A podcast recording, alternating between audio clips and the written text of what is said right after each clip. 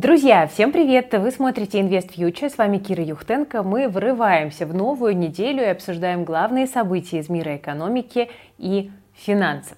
Ну что, сегодня, конечно, кажется самая яркая новость дня о том, что детский мир превращается из публичной компании в непубличную и уходит с московской биржи.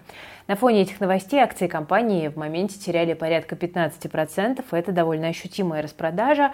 Что, собственно, происходит?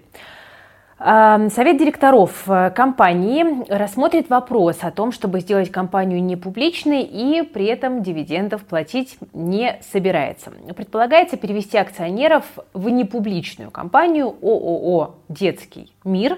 И, соответственно, акционеры, которые с реорганизацией согласны, смогут обменять просто свои акции в ПАО на акции ООО, соответственно. Но это уже все вне, соответственно, биржевой инфраструктуры будет располагаться.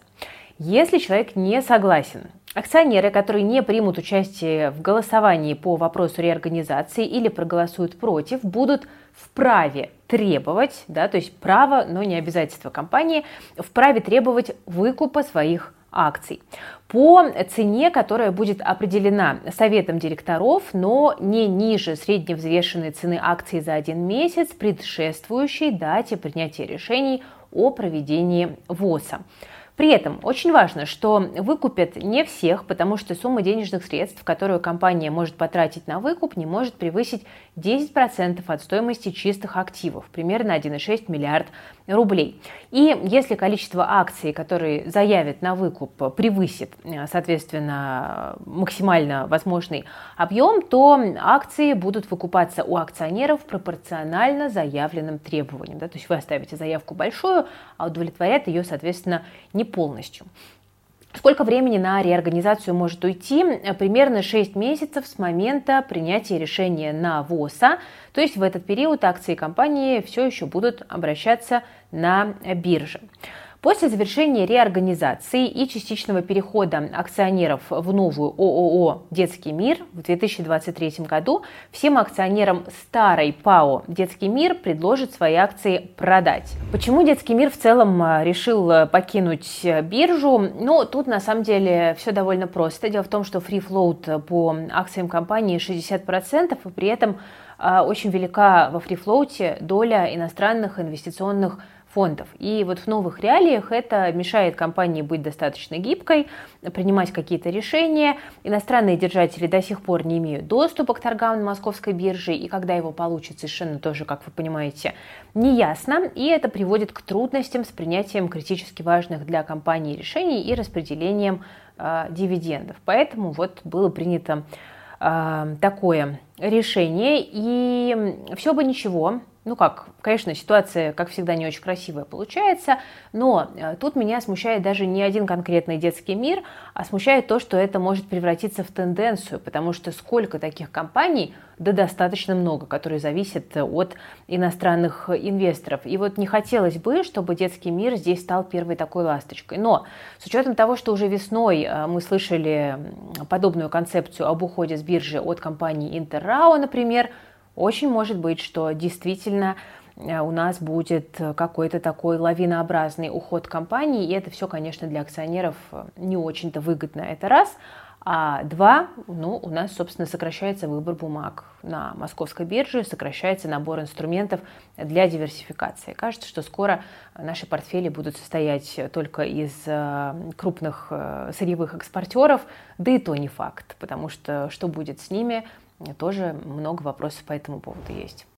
Друзья, вне зависимости от экономической ситуации и других обстоятельств, бизнес будет развиваться. Людям нужны новые продукты и услуги, а самим компаниям требуются надежные партнеры, благодаря которым все будет работать как часы. Бизнесменам не обойтись без электронного документа оборота. Например, ЭДО используют импортеры, производители и дистрибьюторы продукции с обязательной маркировкой, начиная от э, молочных продуктов и до, скажем, бутилированной воды. Всем, кто готовится перейти на ЭДО или ищет удобный сервис, рекомендую присмотреться к системе ЭДО контур диадок, которую можно адаптировать под любой бизнес. Помимо контрагентов в электронный вид можно перевести и документы с сотрудниками. У контура есть сервис для кадрового ЭДО. Диадок помогает формировать, подписывать и отправлять электронные документы от актов и счетов фактур до договоров. Это то же самое, что и бумажные документы с личной подписью и печатью. Работать с системой можно с любого устройства. Все файлы останутся надежно зашифрованы, контур гарантирует безопасность своим клиентам, и это важный аспект. К тому же в Диадоке можно, например, добавить всех сотрудников, чтобы упростить процесс э, согласования документов, который иногда превращается в большие цепочки исправлений. Можно искать компании и проверять, можно ли с ними подружиться в сервисе. Можно перевести на электронку любой тип документов. Можно общаться с контрагентами прямо через встроенный чат. Это быстро и удобно. Для работы потребуется сертификат электронной подписи, например, тот, который подходит для отчетности в ФНС. В текущей ситуации, когда количество удаленных сотрудников, кто работает в других странах или просто из дома, увеличивается, и перевод кадровых документов из бумаги в цифру значительно сокращает расходы. Не нужно тратиться на печать и пересылку документов, и это существенный момент. В сервисе КЭДО можно оформлять отпуска, заказывать разные кадровые справки и любые другие документы. И все подписывать одним нажатием кнопки с телефона или компьютера. Прямо в сервисе можно выпустить подпись и сразу начать работу. Сервис понятный и простой. Любой сотрудник с этим справится. Поэтому, если бизнесу нужен удобный сервис для работы с электронным документооборотом, Контур Диадок – это отличная возможность обзавестись надежным партнером в этом. Друзья, переходите по ссылке в описании к этому видео, чтобы узнать больше.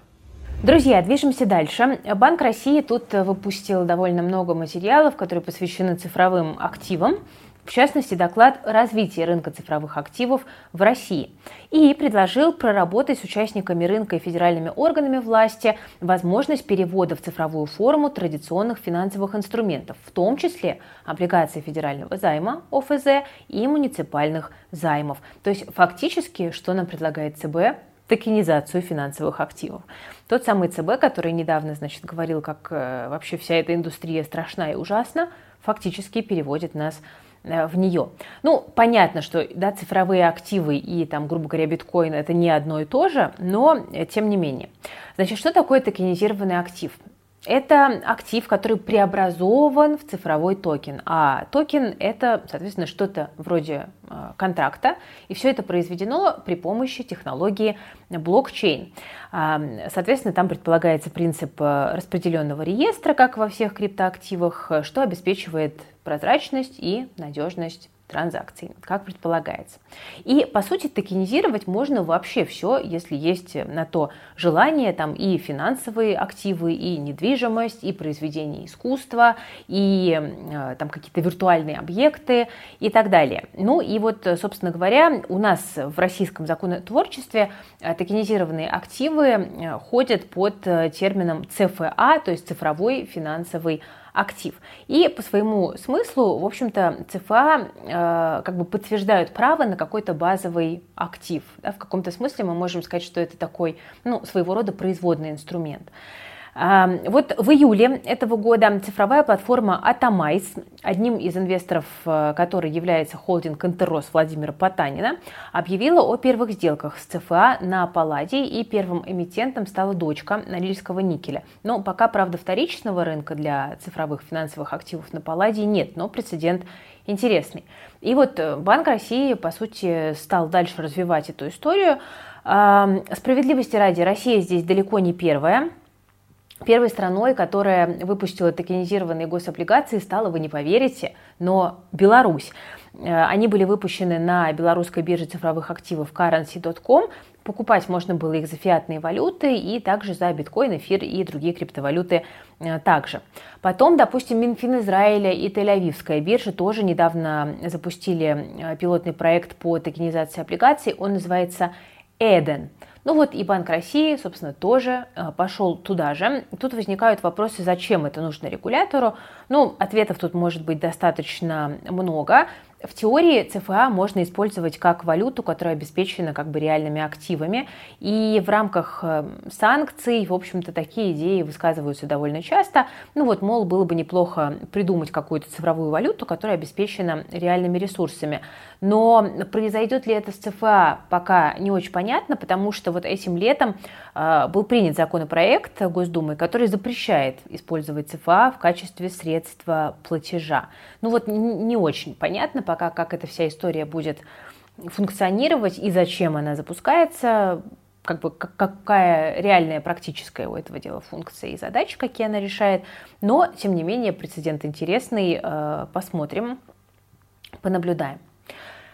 Движемся, друзья, э, дальше. И э, я вам хочу сказать, что у нас сегодня официально стартовала разблокировка части бумаг на Санкт-Петербургской бирже. От души поздравляю всех, кто под эту частичную разморозку попал. Ну а всем, кто не попал, желаю, чтобы это случилось в самое ближайшее время. Значит, что у нас происходит? Вы помните, что еще 31 октября нам обещали активы разморозить, потому что какой-то, значит, no name институциональный инвестор согласился поменять свои незамороженные активы на наши э, замороженные. Почему это еще произошло, никто так и не понял до конца, но каким-то образом за какие-то плюшки, видимо, договорились. Э, и, соответственно, 31 э, октября должны были бумаги разморозить. Этот процесс отложился на неделю, но вот 7 ноября все-таки это пошло, стало реализовываться в реальность, и 10% реализовываться в реальность, ну вы поняли. И 10% всех э, замороженных активов на СПБ бирже были разморожены или находятся в процессе разморозки. Это более чем 300 миллионов долларов, по-моему, 312. Ну а э, доступ к другим активам ожидают после снятия западных санкций с НРД. Э, там пока движение какое-то идет в эту сторону. Вроде бы есть прогресс, но пока никаких конкретных э, позитивных новостей нет. Ну и, собственно говоря, э, у меня, допустим, часть моих активов заморожена в Россельхозбанке, куда их перекинули э, с ВТБ иностранных активов. У меня там американские бумаги, одна китайская АДР, АДР China Life Insurance. Вот. И, соответственно, мне утром пришло письмо от Россельхозбанка о том, что вот сегодня в течение дня ваши активы будут э, переведены с э, неторгового раздела на торговый. А, и уже ближе к вечеру в, брокер, в брокерском, простите, приложении стали отображаться а, вот эти вот самые размороженные активы. Я могу их продать, э, могу продать их за доллары. А, при этом разморозилось как бы не все. Там, допустим, у меня было много акций Эксона, да, там разморозили из них только несколько. Остальные пока остаются заблокированными. И так по всем бумагам. А, так что в любом случае это позитивные хорошие новости, но не у всех брокеров пока произошла, кстати, разморозка, потому что а, в Тинькофф пока ничего не разблокировали. В БКС активы разблокировали, но люди жалуются, что не получается продать. А, пишут, что в Финаме волна разблокировок э, пошла, а, но вот таких людей, кому бы вообще все разморозили, я пока не встречала. Среди наших подписчиков тоже таких не было, это маловероятно, но у многих людей действительно вот там какой-то некоторый процент был разморожен. Это в любом случае, конечно, очень позитивная новость. Так что ждем каких-то новых таких вот институциональных инвесторов или чего-нибудь еще. Ну и в любом случае это позитивный прецедент, потому что, ну, скажу честно, я верила с большим трудом в то, что разморозка произойдет, но она происходит, и, знаете, приятно здесь э, быть удивленным в позитивную сторону. Мы в последнее время уделялись, удивлялись только в сторону негативную. У многих вопросы по поводу Финекса нет, он пока не разморожен, там пока идет процесс получения лицензии у там, бельгийского Минфина э, и так далее, но процесс тоже идет. Так что ждем, надеемся, верим, и сегодня вот нам такую как бы небольшую надежду и какую-то светлую полосу показали. Кстати, друзья, к теме инвестиционных инструментов и того, что с ними сейчас делать, мы тут запускаем абсолютно бесплатный марафон без смс-регистрации в нашем основном телеграм-канале InvestFuture. У нас эм, В сентябре проходил такой марафон по макроэкономике, и подписчикам нашего телеграм-канала он очень понравился. Мы как бы так вот коротко, сжато объясняем теорию и иллюстрируем ее также там, объяснениями от разных довольно известных рыночных экспертов. Получается интерактивно, полезно а, и позволяет немножко расширить эм, свои горизонты. И вот, значит, завтра в телеграм-канале Invest Future мы запускаем еще один марафон. Он называется «Как не потерять деньги. Инструменты сохранения э, капитала». Еще раз, он абсолютно бесплатный, стартует с 8 ноября. А, мы там узнаем, какие плюсы и минусы есть на сегодняшний день у инвестиционных инструментов и в пользу каких из них можно делать выбор. Мы будем говорить о том, как защитить свои деньги в условиях неопределенности и где сбережения лучше сейчас а, хранить. Так что подписывайтесь скорее на телеграм-канал Invest Future. Ссылочка есть в описании к этому видео. Собака Invest Future на латинице в одно слово с маленькой буквой и подключайтесь к марафону, чтобы каждый э, день получать новую, полезную и абсолютно бесплатную информацию, которая ни к чему вас не обязывает. Ну и напоследок, э, тут россияне рассказали, сколько денег им нужно для счастья. Среднестатистическому россиянину нужно 205 тысяч рублей в месяц, на 8% больше, чем полгода назад. Это исследование Superjob. При этом мужчинам в среднем нужно 226 тысяч рублей в месяц для счастья, а женщинам 182 тысячи. При этом, чем старше люди, тем больше денег им нужно. Если молодежи хватит 150 тысяч рублей в месяц, то россиянам старше 45 хочется уже 222 тысячи. Ну, я пока не старше 45, но мне тоже хочется 222 или даже побольше. Причем речь не о зарплате, а о сумме в целом, которая нужна, чтобы чувствовать себя счастливыми. Но в чем плохая новость? Конечно же, в том, что у большинства россиян таких денег нет. По недавним опросам у половины жителей страны вообще нет никаких сбережений. Ну, есть, конечно, такое убеждение, что не в деньгах счастье, и действительно в этом есть определенная логика, потому что после достижения какой-то определенной а, ступеньки финансовой безопасности, как бы предельная полезность каждого нового рубля или доллара становится уже меньше. А, это подтверждается многими исследованиями, да, и там супербогатые люди не являются суперсчастливыми, очень часто даже наоборот – но э, есть как бы обратная сторона медали. Да, если у тебя не закрыт базовый уровень, а я считаю, что 150-200 тысяч рублей это, в общем-то, вполне базовый уровень потребностей, э, то при всем желании чувствовать себя счастливым тоже может быть сложно, потому что ты просто не чувствуешь себя банально в безопасности. Поэтому Приходите на марафон в телеграм-канал InvestFuture, чтобы этот капитал формировать, создавать, несмотря ни на что, потому что за нас никто этого не сделает. Какими бы сложными и неопределенными не были внешние обстоятельства, но если мы не будем делать ничего, то ничего у нас и не получится. Также напоследок хочу напомнить, что у нас выходило недавно видео про курс доллара в ноябре этого года, потому что у многих вопросы, что будет с валютой, стоит ли ее покупать, продавать и когда. Порассуждали на эту тему, ссылочку в описании к этому видео тоже оставлю.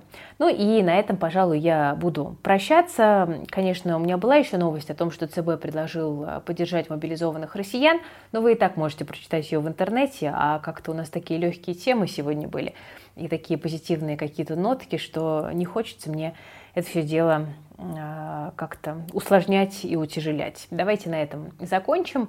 Ставьте лайк под видео, подписывайтесь на канал Invest Future. С вами была Кира Юхтенко и наша дружная команда. Берегите себя, своих близких и свои деньги. Все полезные ссылки есть в описании к этому видео.